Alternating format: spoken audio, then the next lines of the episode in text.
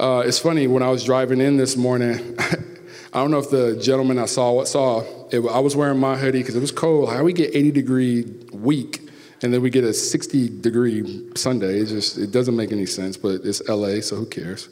Um, it's not raining, so I'm glad about it. Um, but I saw a gentleman who I don't think I've ever seen here walking across the street, and he was wearing an Impact City LA sweater. I had mine on, and the custodian, um, he had on his, and I was like, I looked at that dude, I was like, hey, man, you know, he, he, you know, black men, we don't, we don't look at each other like that. But uh, I was like, where you get that sweater from? But anyway, I, we're out there. So people, branding works, guys. Branding works. All right.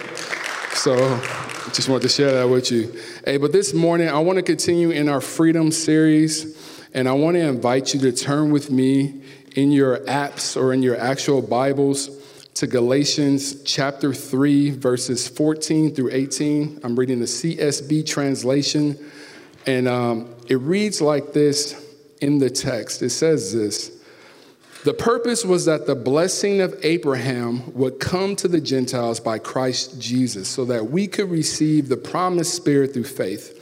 Brothers and sisters, I'm using a human illustration. No one sets aside or makes additions to a validated human will. Now, the promises were spoken to Abraham and to his seed. He does not say, and to seeds, as though referring to many, but referring to one, and to your seed, who is Christ.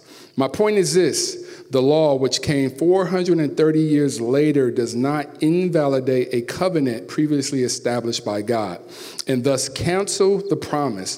For if the inheritance is based on the law, it is no longer based on the promise, but God has graciously given it to Abraham through the promise. The title of this message is Trust and Believe trust and believe. And if you were with us last week, we ended off talking about justification through faith, just real quick about how uh, Paul, who is a pastor, a, a, missionary, a church planner, is writing to the Galatian church about um, some things that are infiltrated the church that are wrong, that are telling them that they, they need to obey a law that they know nothing about. They need to obey customs that they were not brought up in, don't know anything about, in order to be in fellowship in family in the family of God. And Paul saying that no, you do not need to do this. Remember, we talked about Jesus plus nothing equals everything. All you need is faith in Jesus Christ. And he's continuing the story by introducing a character by the name of Abraham. Now, for Jewish people, they would know who Abraham was off the bat. But if you grew up far from the custom, maybe you heard about him, but or maybe not. So he's introducing this person named Abraham, and he's telling him that Abraham was a man chosen by God, but he didn't have to obey the law to be in relationship with God. And he's using him because Abraham, if you don't know it or not, was not Jewish. Abraham was a Gentile like the people he's talking to. He's saying, so this, this Jewish, this Gentile man, just like you, non Jewish, who God came to and God established a covenant with. And so he continues the story by telling them this because if you want to obey the law, you need to know who it's connected to. And this is why he talks to them about Abraham. But Abraham's story is found in Genesis chapters 25 through 20, 12 through 25, and I'm going to read all 13 chapters for you right now. But no, I'm not. But I will. In Genesis chapter 15, verses 1 through 6, this is God talking to Abraham, and this is what he says. He says this that after these events, the word of the Lord came to Abram in a vision. Abram was his name. God changed his name to Abraham. And remember, God came, God came to him in a vision. We talked about that in January, how it's key to get a vision from God about your life. God wants to show you things about your life. So, so it is, God has come to Abraham and given him a God's preferred picture outcome for his life. And he says, Do not be afraid, Abraham. I am your shield. Your reward will be very great. But Abraham said, Lord God, what can you give me since I am childless and the heir of my house is Eliezer of Damascus? Abraham continued, Look, you have given me no offspring, so a slave born in my house will be my heir. Now the word of the Lord came to him This one will not be your heir. Instead, one who comes from your own body will be your heir. He took him outside and said, Look at the sky and count the stars. If you are able to count them, then he said to him, Your offspring will be that numerous. And Abraham believed the Lord, and he credited to him as righteousness. Abraham is a man married to a woman named Sarah. And they are, at this point, when God comes to them, they are well aged. They cannot have any children. They've been trying for a long time to have kids. And what is significant about this is that in that time, if you didn't have children, you were just dismissed as worthless. You had no heirs. You're, you know, if you were a woman and you didn't have a child, like people just looked down upon you, like you were just like, ugh, the worst of the worst because you couldn't have a kid. Now, they did everything they knew to do to try to have a baby. They did, yeah, that's a good, good place to laugh, Drew. They were working, they were striving. They did it, everything that they said to do. They obeyed all the rules that said, this is how you have a baby. You're married, you're a man, you're a woman. Do this, you should get pregnant. They kept doing that, and they kept doing that, and they kept doing that, and they kept doing that. And somewhere along the way, they said that this, this, there must be another way to have a baby because we've been doing what they said to do and we have gotten nowhere. We have gotten no results. How is it that we keep keeping these rules, but we ain't advancing? How is it that we keep doing what everybody else says that we should do, but we don't feel like we're blessed? How is it that we're not breaking through in the areas of our life by doing what everybody else has did? They got 10 kids over there, we can't even get one. And they realized that that wasn't working something was wrong. But it wasn't that something was wrong, it was that it was a setup by God. Because God wanted to use what was broken. God wanted to use what was rejected. God wanted to use what everybody else said, hey, this is how you do it, and this is how you become successful and famous and all that. This is God wanted to use what was broken to bring about something that was perfect.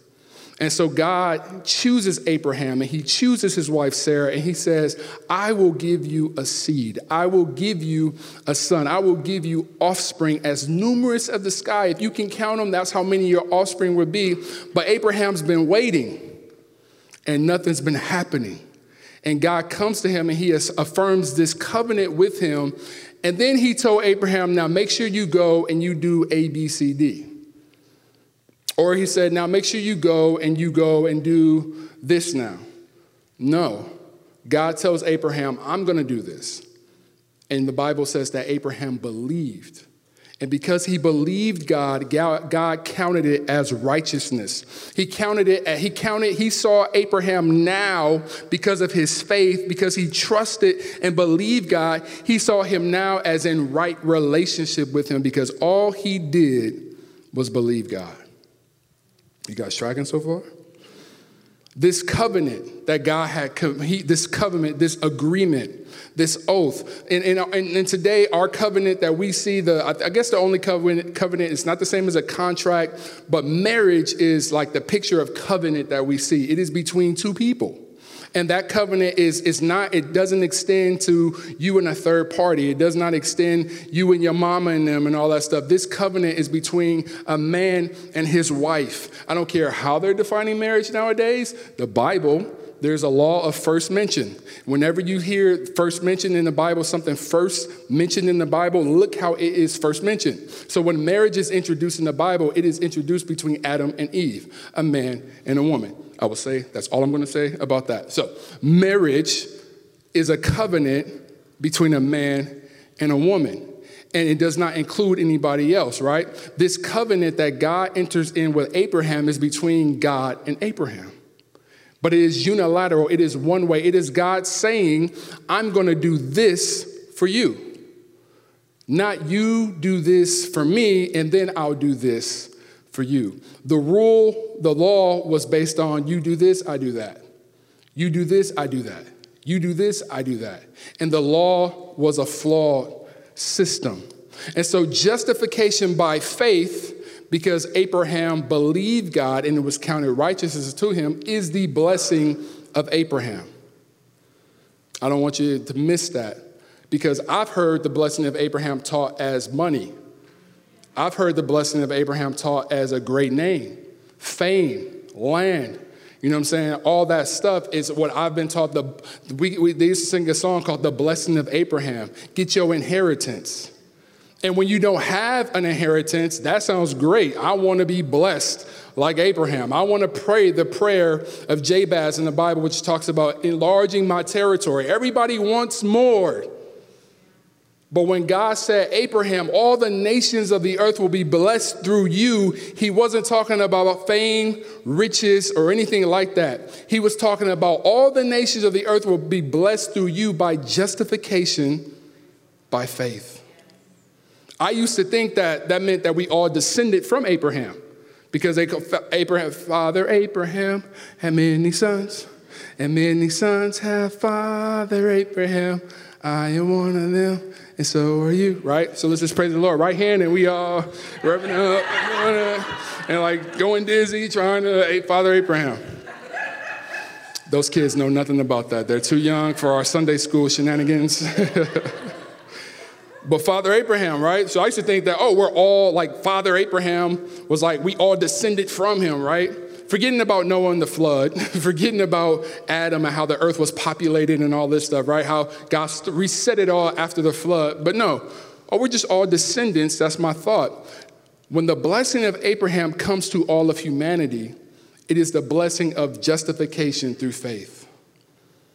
Thou sit because we've been taught that when you come to Christianity, yes, we believe in Jesus, but somehow along the way, in order to stay in relationship with God, we start adhering to all these different rules that we don't know why we're doing it, but it's just because we're Christians and we got to stay saved and all that. And what we illustrated last week was that whenever we tell somebody that you need to do this to be saved and do this to stay saved, then you're putting their hands in handcuffs you're shackling, shackling their life, and now you're telling them that they have to obey rules in order to stay in relationship with God.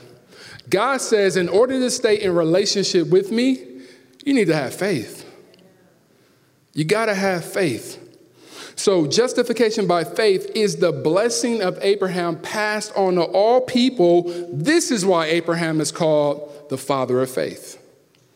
This is why he's called the father of faith, because God, he entered into this covenant with God who established it purely on his word. And Abraham was like, I believe you. And then they move forward.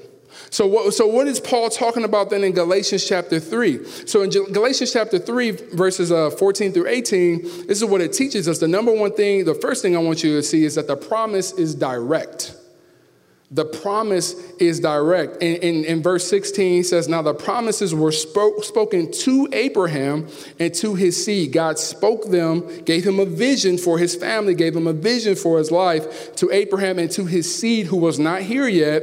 He does not say and to seeds as though referring to many people or many, many different children, but referring to one and to your seed who is Christ. If you read Matthew, it starts off with Matthew chapter verse chapter 1 verse 2 it says Abraham father of Isaac. And it begins this lineage that lets you know that where Jesus came from, the lineage that he came from. And Jesus is connected back to the lineage of Abraham. He is the seed, the promised seed that God was talking about. Not seeds, not Isaac and Jacob and the rest of them dudes, but just Jesus was the one that God said, I'm going to use this and your family to bring my seed, my son, the one who will carry justification by faith, the one who will bring the promised Holy Spirit, the one who will make all of us right with God. I'm going to bring him through your lineage. And if you think your family is jacked up, you should read Jesus' family. He got prostitutes in there, he got murderers in there, he got killers in there, he got some liars in there. King David, oh man, I just read about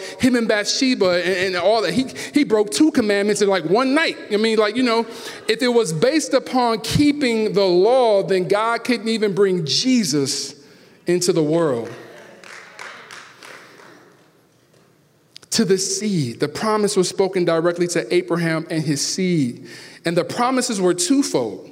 Now, I don't want us to miss this. The promises were twofold because he said that I'm going to make your name great. I'm going to give your descendants, as if you can count the stars, that's how many descendants you will have. He's talking about by faith, all those who believe in. But he also said, I'm going to give your descendants some land. This is why, man, this is why I've been throughout the first of the year. I was beating it down and beating it down. It was my personal thing, but I want it for everybody. This is why it's so important to have a vision for your life, to be having a vision for your family, because God wants to bless your family, your, your children through you. He wants to use you to set up some things for them. He wants you to pass down some things generationally to them. One of the things that God promised to do for Abraham was, I'm going to give them this land called Canaan, or we know it as the promised land.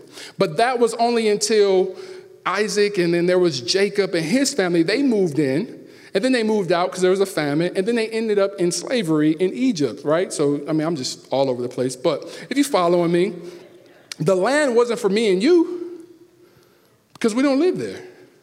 That land was for his family, but the justification by faith was for me and you. That's a promise of God. And also, wherever the justification is by faith, the Spirit of God is also there. You can't be justified with God and not have the Holy Spirit. Because what the Holy Spirit does is the Holy Spirit comes in to enact or activate the righteous living of Christ inside of us. So it's not about law keeping, it's about being spirit led. We're going to be talking about that in the next couple of weeks, but it's about now living life being led by the Spirit, doing what God would have us to do. And you don't have to think about, because if you're th- just thinking about the law, then you're always thinking about what you're not doing right. You're not thinking about being free in the spirit to live as God has led you. So, God has a blessing for Abraham, his children, but he also has a blessing for your children. Huh. Does he not? Here's a blessing for your children. One of the things that he wants you to do is one, he wants you to set up, you know, be good stewards of everything that you have. Be good stewards with your money. Everything that you get is not is not to be eaten. Some of that stuff's supposed to be stored up. supposed to plant some seeds. supposed to put some stuff away for your family, right? Be a blessing to your wife. Be a blessing to your kids. And and single people, don't wait till you get a husband. Don't wait till you get a wife. Start being a blessing to yourself now. Start setting some stuff up. You don't have to wait for life to begin when someone else comes and thinks that they want to live life with you. Start living life now and watch God do some things for you, right? Open doors. And many of you are already doing that, but keep on doing that. Make somebody have to catch up with you. Don't slow down for them. So, God wants you to be a blessing to your family, but God also wants you to pass down the inheritance of faith. He wants you to teach your children, if you have children, about Him. Look, the kids went off to those teachers. Those teachers are going to see them again next Sunday. There's six days between now and then. What will they learn about God from being in your home? What will they learn about prayer from being in your home? How will they see mommy and daddy interact from being in your home? See, my heart on this, on this message right here is I want to set God up as a good father. I don't want you to see a, a, a God who is a law, you know, like slave master, like obey my laws. I want the heart of God to come through the father's heart of God to come through. Because when, when I sit down and I talk to my kids, whenever when you have a baby, what are you doing when you have a baby? When the baby is born and you're holding your baby, all you're doing is speaking kind things over your baby, if you're a good parent. You're speaking kind things over your baby. You're speaking about all the things that you're gonna do for the baby. And you never want to say, I'm gonna do all that for you, but you better be good. You better not act up. If you don't act up, then I'm not going to give you no ice cream. Like your baby does not even understand that. But because of the generosity of your heart, because of grace, because of love, because your baby didn't ask to be here, what do you speak as a parent? I know I just spoke loving, glowing things over my kids. And then when they got older, then the rules came. But when they were born, it was just like, oh man, you can have whatever, what you want, baby, whatever you want. God, baby, daddy's gonna give it to you. Ah, no, my baby only wear Jordans, da, da, da, you know, all that stuff, you know, because you want the best for your kids. The promise is direct. It's what God speaks to his children. This is why you gotta get a vision for your life. And this is why also too, then Paul goes on and tells us that in that he tells us that the covenant is superior, far greater than the law. The covenant is greater than the law. The promises of God that God spoke to Abraham are greater than the law. He tells them in verse 17, My point is this the law, which came later, 430 years later, does not invalidate a covenant previously established by God and thus cancel out the promise. So, what's the point of the law then? If you go back to what I just said, when the baby is born, there's no need for rules because the baby ain't doing nothing. It's pretty boring watching. I mean, once you get a routine with the baby and all this stuff, babies are pretty boring because all they do is sleep. And then when they start crying again, then it gets exciting. And they start pooping and all that stuff, then it gets a little exciting. But other than that, babies are boring. I've had three of them. They're pretty boring at a certain point. And then, but when they start walking around, then it's like, oh, wait a minute. You're, now you're following the baby. Now you're child proofing the house. Now you're setting up safety parameters for them. You don't let them go outside by themselves because they don't know that the street is dangerous. So you usually keep them in the house. And then as they get older, then they can go outside. But then what do you say? Don't go, you stay from this pole to that pole.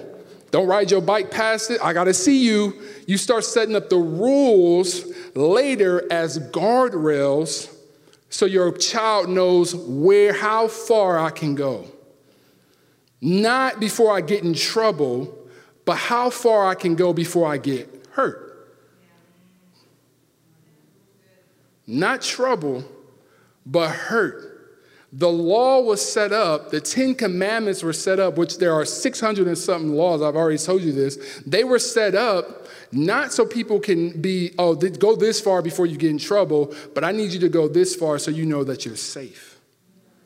Because God is a good father, but God is a holy God and how we relate to God, we, it, it, we have to have, He has to set up the parameters for how we relate to Him as fallen humans to a holy God. So the law was given because of transact, trans, transgressions acts of sin that are against God. So there, were, there was activity that was going on amongst the people 430 years after Abraham already got a promise. After God delivers them out of Egypt, he takes them from bondage and slavery, and he's going to bring them back to that land that he promised Abraham, the land of Canaan, the promised land, a land flowing with milk and honey, the Bible tells us. But he says, if you're going to go here, I need you to know how to act here.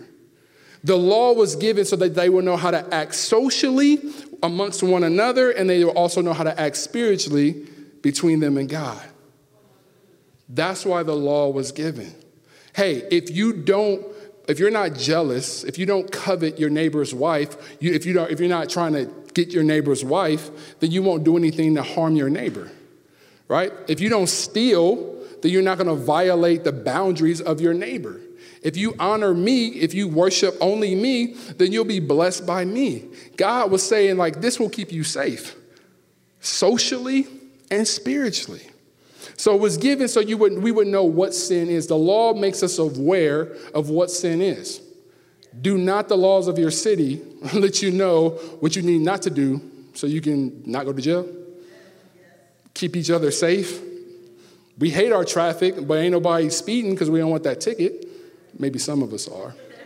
If no one else is around, if you if you late and there's actually no traffic, you might do that, right? The law number 2, the law was temporary. It was only supposed to care for us until Jesus came, until the seed was born. And then when the seed was born, Jesus came, he would fulfill the law. He would do everything with the law that we couldn't do. And then our faith in him would be what we needed to be in relationship with God. The law wasn't supposed to just ride us out forever, it was a temporary thing. And then number three, it was second class. Because God, the promises were spoken directly to Abraham. The law was given through a mediator. Hey, Moses, you come up here, you talk to me because you're the only person I like anyway. I'm gonna write down some stuff for you. You go back and you tell them what I said. Because God was done with the people because of all their actions. But because He's a good father, His grace didn't wipe them out. But God is a holy God, see? And so we have to relate to Him not on our terms, but on his terms. On his terms. But it was second class because what God really wants is just to be with us in the house chilling. God wants to hang out with you. God doesn't want to have to talk to you through Moses. Hey, Moses, we playing telephone. God said, God doesn't want to be in a relationship like that. He wants to be in a relationship with you. Jesus is our great mediator, but because of what he's done, now we always have access, direct access to God. The law Think, think about like this the rich young ruler. Are you guys familiar with the story of the rich young, young ruler? He was a, uh, in, in Matthew, there's a story of this young man who's very, very rich. And he comes to Jesus and he, he says, Yo, good teacher, what must I do to inherit eternal life? What do I got to do to be saved? And Jesus tells him, Well, have you kept the commandments? And then they name the commandments honor your mother and father, you know, don't steal, things like that. And the rich young ruler says, I've done all that my whole life. I'm good. I'm keeping the law. Boom. I should have eternal life. Jesus said, There's one thing you haven't done go sell all your possessions and then come and follow me.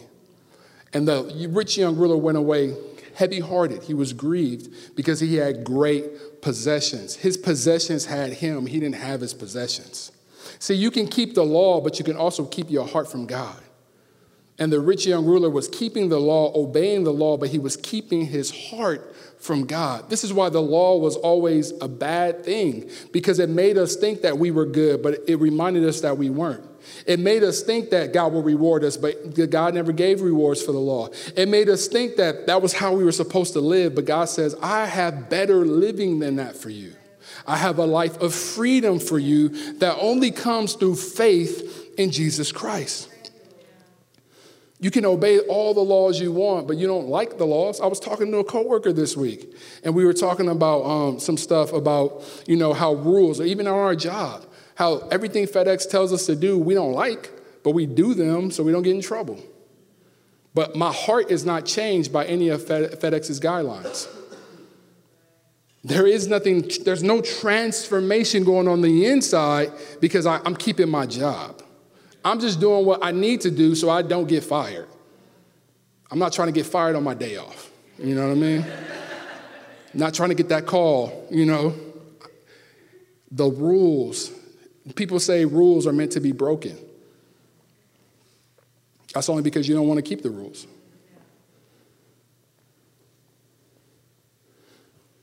God always chooses grace.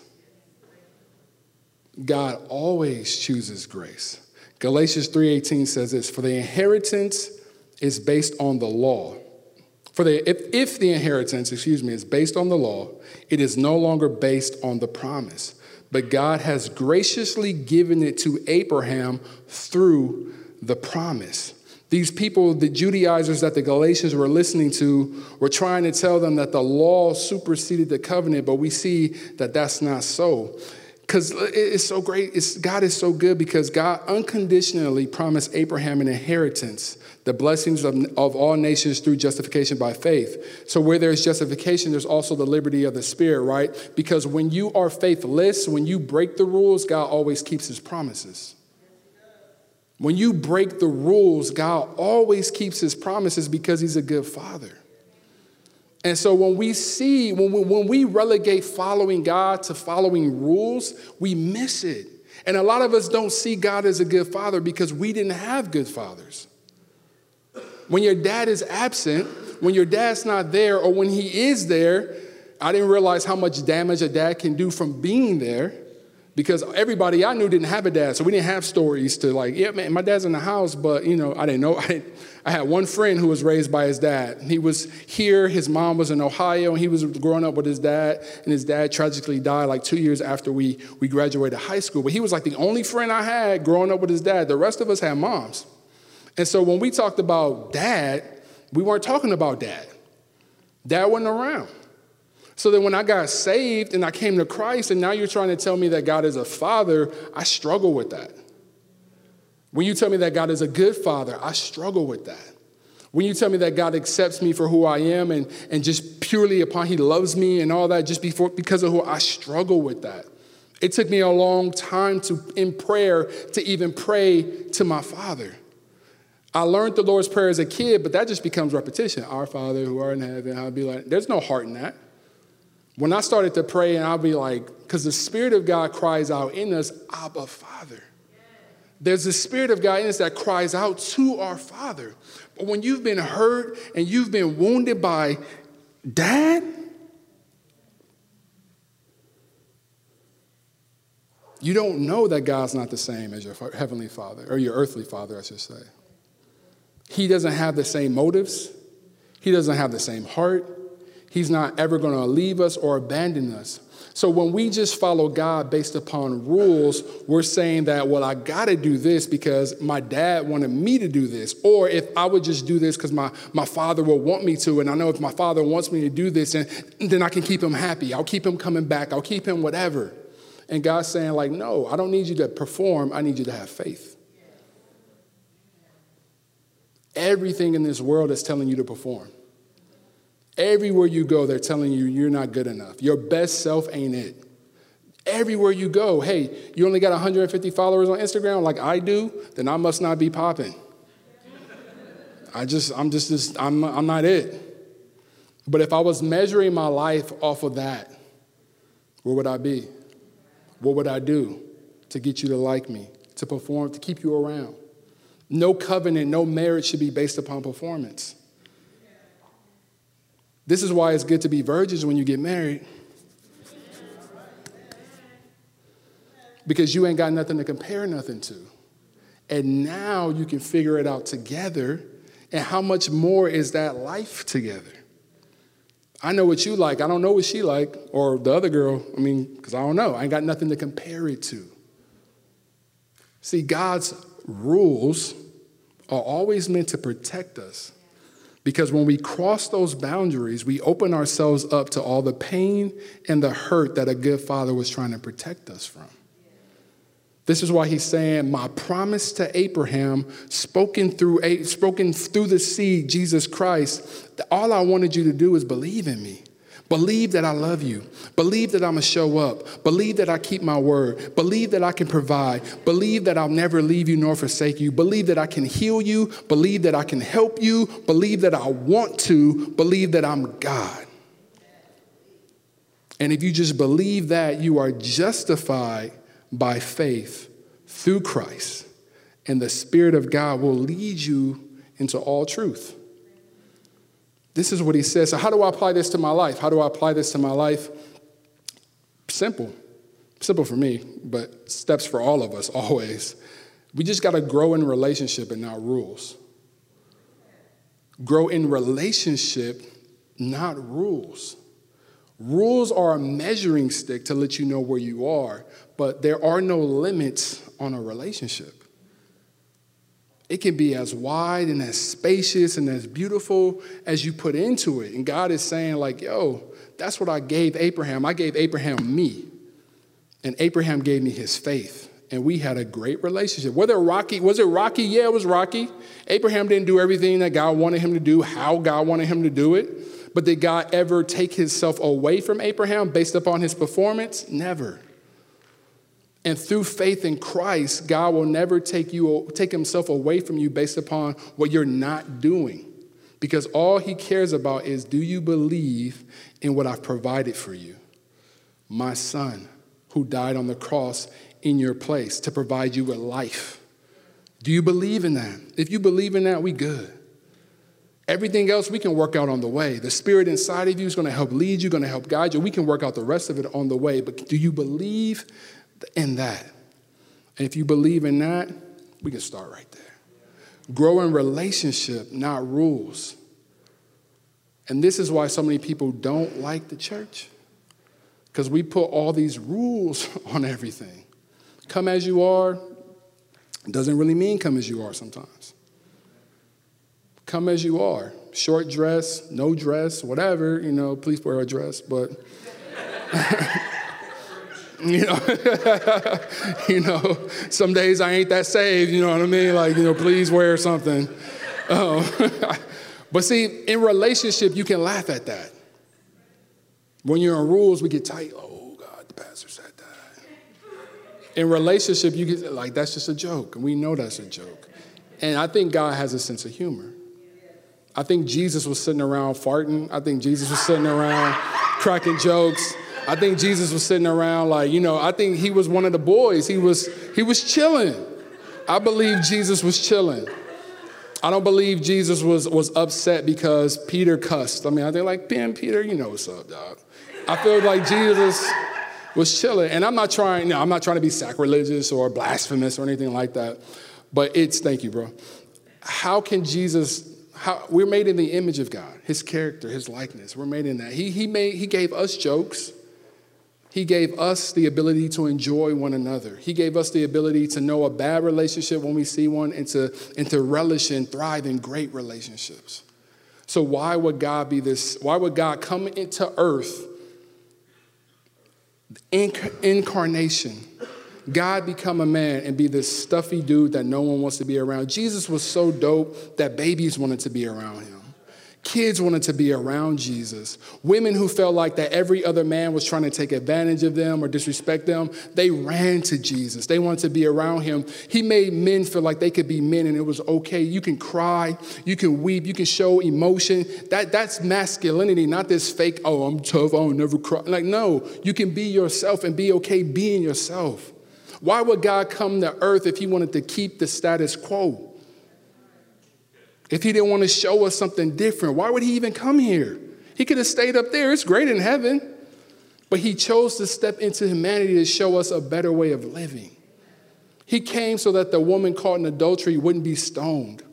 Come on, he came so that the man on the cross, and oh, oh thank you, Jesus. Sometimes you just gotta keep talking, you gotta keep blathering. Because if we are supposed to obey the laws in order the law itself to be in right relationship with God, then when Jesus was crucified on the cross, what do you say to that?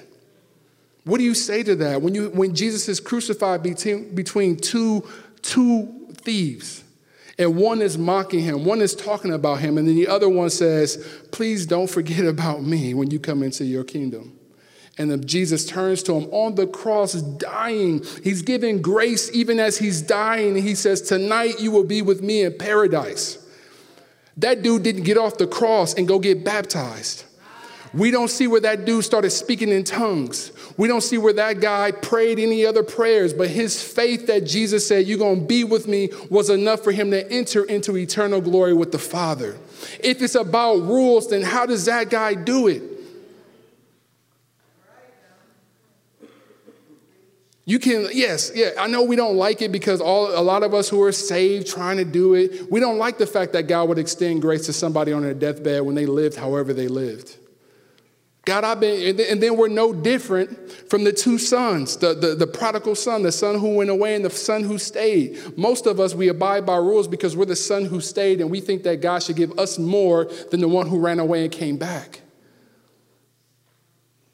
And God is saying, like, if you stay, that's great. But if you come back, oh, that's really great. Grow in relationship, not rules. My kids don't have to abide by rules to be close to me, they just need to be in relationship.